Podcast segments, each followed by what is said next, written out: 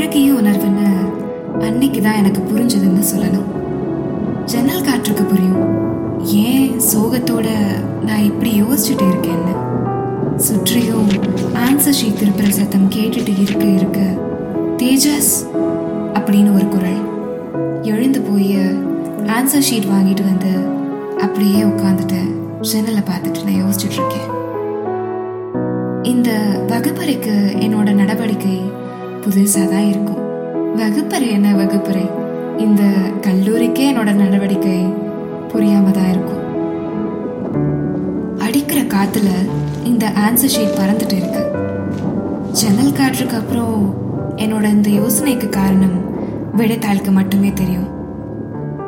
விடைத்தாளை பார்த்தேன் nature of psychological research திருப்பி பார்த்தேன் நினைவுகளோட பக்கமும் தானா திரும்பிச்சு. காலங்காத்தால அலாம் வச்சு எந்திரிச்சு இதோ இந்த சப்ஜெக்ட் தான். நேச்சர் ஆஃப் சைக்கலாஜிக்கல் ரிசர்ச் மாங்கு மாங்குன்னு படித்து நல்லா ட்ரெஸ் பண்ணி கண்ணாடியில் ஒரு தடவைக்கு நூறு தடவை பார்த்துட்டு.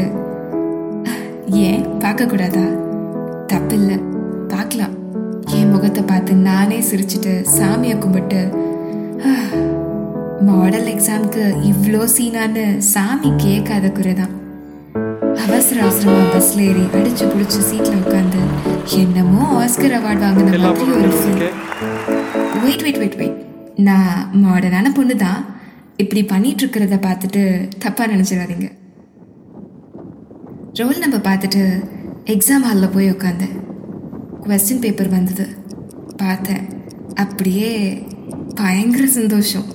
டெஸ்க் மேலே ஏறி நின்று ஆடணும் போல இருந்துச்சு. ஆன்சர் ஷீட் கொடுத்தாங்க. நான் பாட்டுக்கு எழுத ஆரம்பித்தேன் அப்போதான் அவன் வந்து என் பக்கத்தில் உட்காந்தான் எனக்கு பட படன்னு அடிக்க ஆரம்பிச்சது. என் கை எழுத முடியாம அப்படியே நின்றுச்சு.